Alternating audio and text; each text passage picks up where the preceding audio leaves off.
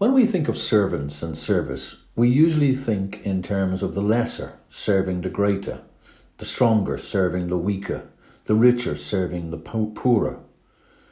And in the same way, service is often thought of in terms of acts of helping, supporting, encouraging, being kind and generous, etc. But of course, the drawback in such definitions is that they are too restrictive. Service and servanthood is not a genre of certain narrowly circumscribed actions. Service and servanthood are more about heart attitudes and long term aims.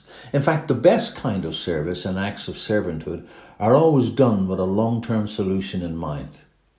That is perhaps why Jesus never healed without the permission of the person receiving the healing. Whenever Jesus helped anyone, it was always with their future enabling in mind. And in the same way, his service was not limited to those more obvious needs.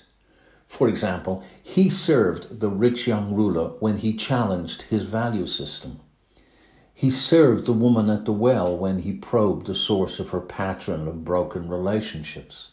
He served the needs of ordinary Jewish worshippers when he challenged the exploitive practices of the money changers at the temple.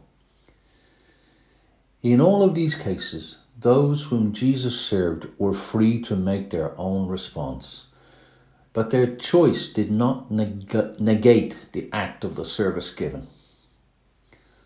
The best service to those in need always empowers, always encourages.